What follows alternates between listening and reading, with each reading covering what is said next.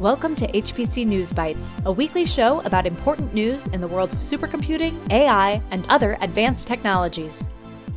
Hi, everyone. Welcome to HPC News Bytes. I'm Doug Black. Hi, Shaheen. Let's start with Intel's announcement last week that it has terminated its deal with Israeli chip company Tower Semiconductor because of regulatory problems with China. The deal was to be for 5.4 billion but from what we've read, companies with Chinese revenue of 117 million or more are required to get approvals from Chinese authorities. And it's believed China blocked the deal due to its intensifying geopolitical and economic tensions with the US. Yeah, very interesting. I wonder when this trade situation might evolve and become so strained that such mergers would just proceed and not wait for approval from every country.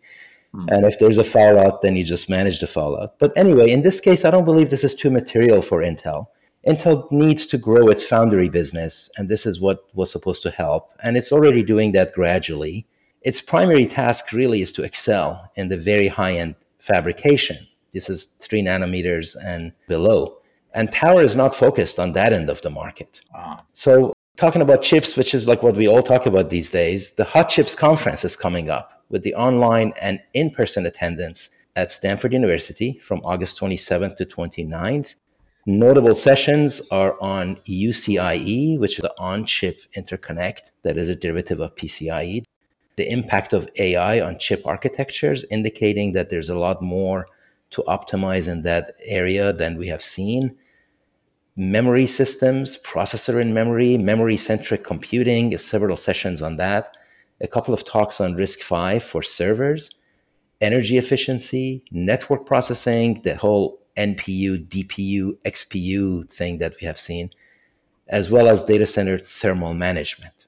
Well, you know, Sheen, we've noted in the past how this conference has grown in stature and, and attendance in recent years. And it must be a reflection of the multi architecture world we've entered with the slowdown in Moore's Law and embrace of alternative architectures that drive system performance forward.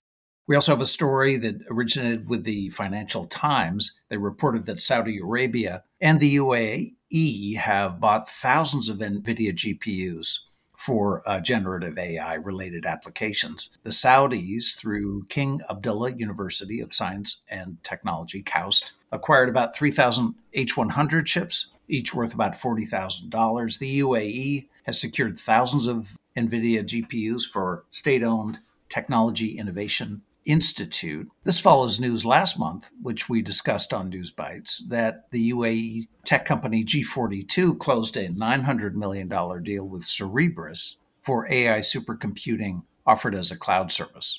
Yeah, definitely an emerging place for lots of investments. And last week we had news that Chinese companies were building inventory of advanced chips. And it turns out it's a global phenomenon and NVIDIA and increasingly AMD are the main beneficiaries. But because having stock, ability to ship, having physical access is the main point, it also opens new opportunities for other AI chip vendors.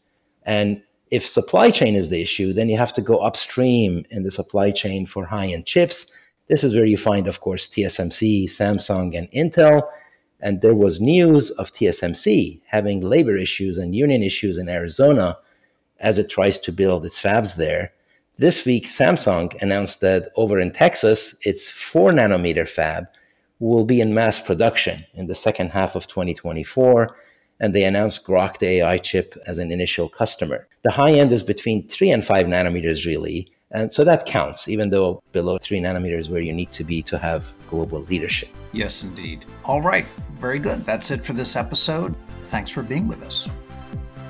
HPC News Bytes is a production of OrionX in association with Inside HPC. Shaheen Khan and Doug Black host the show.